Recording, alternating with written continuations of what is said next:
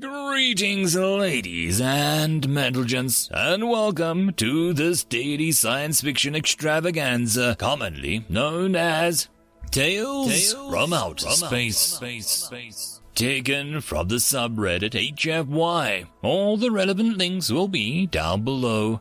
And, as always, I hope that you enjoy. And if you do, please consider supporting the channel.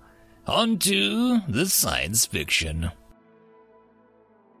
Story number one The One That Got Away, written by Semi Loki. The walls were yellow, not a pleasant or uniform yellow. It almost looked like a nicotine stains if tobacco was still legal. It was a dingy yellow, a yellow that was earned through years of abuse, neglect, and unpaid cleaning staff. Strange that the ODI would choose to put its headquarters here, he mused. Musgrave, a synthesized voice chirped from the intercom. Daryl, Hightower, Musgrave, please report to room 1421-B. He stood up and glanced at the sign posted next to the hallway. 1421 should be on the left, according to the sign. For a moment he debated turning around and bolting for the door. He went left instead. The hallway was long and featured what appeared to be an endless series of identical looking doors, wooden doors, with brass plates screwed at eye level with an identifying number. He followed the rows downwards 1633, 1631, 1599. It would be a while before he got there. Musgrave, the voice repeated. Daryl, Hightower, Musgrave, please report to room 1421-B. He picked up his pace. No sense in leaving the auditor waiting. Delaying would not help his case. He was practically jogging when he saw the door to 1421 come into view. Without hesitating, he pushed the door inwards. No automatics here. The door was strictly old school tech. He found himself in an anteroom with two doors branching off at angles. One was simply labeled A, the other one B. He knocked on the door marked B. Yes, an impatient voice said from the other side. Come in, Mr. Musgrave. He entered. The voice he found belonged to a woman who appeared to be in her mid fifties and, at a guess, at least a head and a half shorter than Daryl's own 179 centimeters. Despite her diminutive stature, the woman managed to project an aura of harsh determination that was nearly palpable. Daryl found himself wanting to hold his breath for fear of insulting her by accidentally consuming an oxygen molecule that she might have already silently claimed. It wasn't just her height. In every way, the woman was almost completely his opposite. Dark skin where he was fair, grey curly hair where his was straight and brown frowning where he was trying to fix her with a goofy, innocent grin. It didn't work. Sit down, she said and pointed at the chair at the opposite side of her desk. He slid down and she followed his movement with her own side of the desk. As she found her seat, she steepled her hands in front of her and locked eyes with Daryl. Should have run after all, he realized. At least then he'd have a chance of being shot in the back rather than being forced to see it coming the whole way. You seem to be laboring under a false impression of the purpose of this office, the auditor said at last, or at least that it is only reasonable explanation for your most recent activities. Um, Darrell stammered, I think I should explain myself. She cut him off. Tell me, Mr. Musgrave, she said, what do you presume the Office of Deception Integration to be, hmm? He grimaced. She just stared at him coolly. He sighed in resignation. To present a unified story to the galactic census on the scope and ability of the human species, he recited. Her eyebrows shot upwards. Line three from the mission statement, she said. I am impressed. So, you are familiar with our charter? Yes, he admitted. He was a star pilot. Of course he was familiar. Part of his daily routine aboard the ship was to memorize the latest ODI briefings before interacting with either passengers or crew. FTL communications were still rudimentary and, at least in theory, while the ship was in null space, the ship's hypercon should be the only way the those aboard ship would be able to reach updated news from the outside world. As long as he controlled the sole communication turret, he was, in theory, always one step ahead of those aboard the ship. Still, it didn't pay to take chances. The tech outlets always swore that the portable com was theoretically possible. It would be just their luck for someone to sneak a prototype communicator aboard a human crewed ship. Timely briefings save lives, also said the old star pilot mantra. Then you are aware of the inherent and unique challenges this offers faces, she went on. It wasn't a question, but he decided to treat it like one anyway. Yes, he agreed.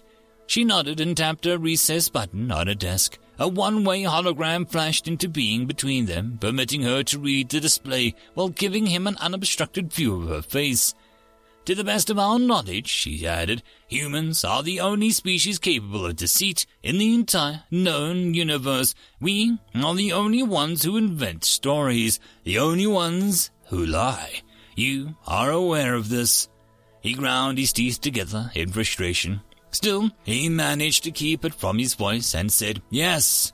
The author appeared to detect the frustration anyway, and she banished her display and met his gaze once more. As a species, we are outnumbered 60 million to one, she said. Every other species out there has the advantage of us. They outnumber us. They are more technologically advanced, and many are stronger, smarter, or more durable than us. The only thing that is keeping our precious little species from being annihilated is our heretofore unrecognized and, uh, more importantly, unchallenged ability for guile. Do you understand? Yes, but so, she pressed on, when our office is presented with some new lie a human has made in a public forum, we, and by we, I do not mean just this office and the entire United Earth, and, indeed, the human race, are forced to do what we can to add a bit of credence to this bit of plebiscite, to spread the lies amongst the various humans away from the homeworld so that we are in agreement about our abilities, and, uh, more to the point, we never contradict each other. Do you recognize the difficulty in achieving such a goal? Yes, but if you do recognize it, she interjected yet again as she once more summoned her display, then why would you declare, and I do believe I'm directly quoting you when I say this, that you have been flying in close proximity to the galactic core and will release all this absorbed radiation as a singular nuclear blast? Darrell grinned sheepishly. I thought, he confessed at last, that that bit about the galactic core run might explain why, you know, we've never mentioned that we can go nuclear before. Mr. Musgrave, the auditor said as she leaned back in her chair, strange as it may sound, that is not the detail that I find most troubling. Perhaps you might, instead, enlighten me as to why you elected to proclaim such outlandish balderdash. Darrell winced. You have to understand the context, he stammered. I'm listening, she said. Sam and I run two-man operation, he explained. Sam is the, uh, you know, the security officer. Sam Talbot, she agreed. I have his profile and statements on file. Please do not waste my time with unnecessary details. Darrell's throat felt dry. He swallowed once. Nothing seemed to happen. He tried again. With a cough, he seemed to finally unlock his voice once more. Right, he said. Well, anyway, he's part of my business model because, well, someone once boasted that a ship with a human security crew could never be taken over by pirates. It was the auditor's turn to wince. Yes, she agreed, a boast made in the presence of an alcohol during our early first contact days. Pray, continue. Well, he continued after licking his lips, we mostly do cargo runs, occasionally do passengers, not often.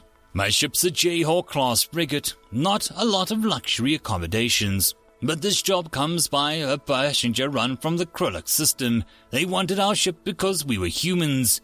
For the safety guarantee, the auditor asked. That, he said, and the fact that we would offer a partition between our crew and the passenger areas.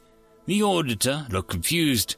I'm sorry, so he said, I understand the need for atmospheric quarantine, but the Cruxillians breathe comparable atmosphere. Why did they want a petition? Because, Daryl explained slowly, it wasn't just a Cruxillian. It was an oligarch's own daughter, Maya Lee. Oh, the auditor said simply. She kept her face neutral, but Daryl thought he saw a hint of color drain away. Feeling encouraged, he pressed onwards. Standard protocol is to offer female passengers isolated quarters anyway due to the, uh, rumor about human lovers. He left out the part about the boast which claimed that humans were such excellent lovers that they now limited themselves to their own kind out of guilt, as in their earlier, wilder days they inadvertently led to the extinction of four other races, as the women of said species refused at having anything to do with their own males. Her second grimace confirmed that it was better off left unsaid. Again, she said, inebriation was a factor. This is why the United Earth limits the consumption of alcohol in mixed settings. I get that, Daryl said, but the point is that since we had the arrangements and to keep the oligarchs' heir unseen, as required by their custom, they actually were seeking a human transport and were willing to pay handsomely to secure it. While I approve of your business acumen, that does not explain your boasting, the auditor warned. I'm getting to that, he promised. We plotted a six standard jump null space strip to Krulix. We were surfaced at a point four. That's when we found the ambush waiting. Ambush? Pirates, he said. But not just pirates. Bongadoon warships were scattered amongst them as well. There were at least 40 ships in close proximity. So close, in fact, that the null drive sensors wouldn't let me jump, even if I didn't have to do a full cooldown cycle. The Bongadoons had convinced the pirates to aid them in their political beef with the Krunniks. They hoped to overwhelm us with numbers. They weren't interested in boarding, so I couldn't threaten to breathe fire. They couldn't threaten to jinx their offspring, as the Bongadoons reproduce by self-cannibalizing while budding. They consider their offspring to be themselves reborn. I couldn't even threaten to do the unexplained Kafu Diabongo, attack, because even though we never explained what it was, too many humans have made a big show of eyeing people before threatening, and many consider it requiring line of sight. As I encircled, I couldn't look everyone at once. The heir was about to die, and the Bongadoons were willing to perish to accomplish it. So, I improvised. By threatening to vomit forth nuclear fire, she prompted. Not exactly, Daryl complained. I mean, yeah, I made choking noises like I was going to vomit it up, but that was just for dramatic tension. I told them that I could project it outwards and fry all of them without damaging my old ship. They were willing to die and send a message, but not just to die. I told them that it would be equivalent to a hundred megaton blast. They backed up to the outskirts of that range. My proximity alarms died and I vented atmos over the cooling rods. That got the temp down subcritical, and I was able to mini jump away from them. I did a blind jump, so not even we knew exactly where we were jumping. I had to do a full breakdown and repair of the drive, but I got the heir to her planet without additional incident and only three days late. Daryl sat back and crossed his arms over his chest defiantly. He hoped that projected more confidence than he actually felt. So, the auditor concluded. You felt expressing a new outlandish lie was the best way to preserve existing outlandish lies. Darrell considered that. Not the way I would have phrased it, he said, but yeah, something like that. The auditor sighed in a surprisingly casual manner, leaning forward and rubbing her hands over her eyes. Such a headache, she murmured. Why do you people insist on putting us through such situations? I'm sorry, Darrell said. Our auditor sat up and frowned. You're in violation of the UE Charter Provision 119 Section R with a Class 2 boasting, she said. However, I'm in agreement that there were some mitigating circumstances present, and your course of action, while regrettable, may not have been entirely unjustified. Daryl felt a flutter of hope. Furthermore, she said, it does coincide neatly with our reluctance to travel near the core. We did not want to admit that the intense radiation was lethal to our species, and your line presents a useful alternative for us to use. I can spin this, Mr. Musgrave. So, Daryl asked as he sat up straight, am I off the hook? I did not say that, she corrected him. We still have much work to do. We have a doctor flight records to show the core run of your ship that never existed. We also have to smuggle several nuclear devices out to be detonated in a place where the effects can be measured but not directly observed so that we can prove you released your nuclear buildup at a later point. Furthermore, although we do not want to escalate the war between the Bongadoons and the Krulloks, we do not want to appear to be partial to either faction. We must tread carefully, diplomatically, because of your actions. All in all, this is a problem you have landed upon my desk, and it is still debatable whether the benefits outweigh the costs. Do you understand this? He let his arms sprawl to the side and looked away from her gaze. Yes, he said. And I'm sorry. Very well, she breathed. I will charge you with a Class 4 violation instead. Grounds for a 90 day suspension of your pilot's license. 90 days, he protested. I can't take that sort of hit. She raised an eyebrow. Did you not just make the claim that you lost your paid handsomely? she asked.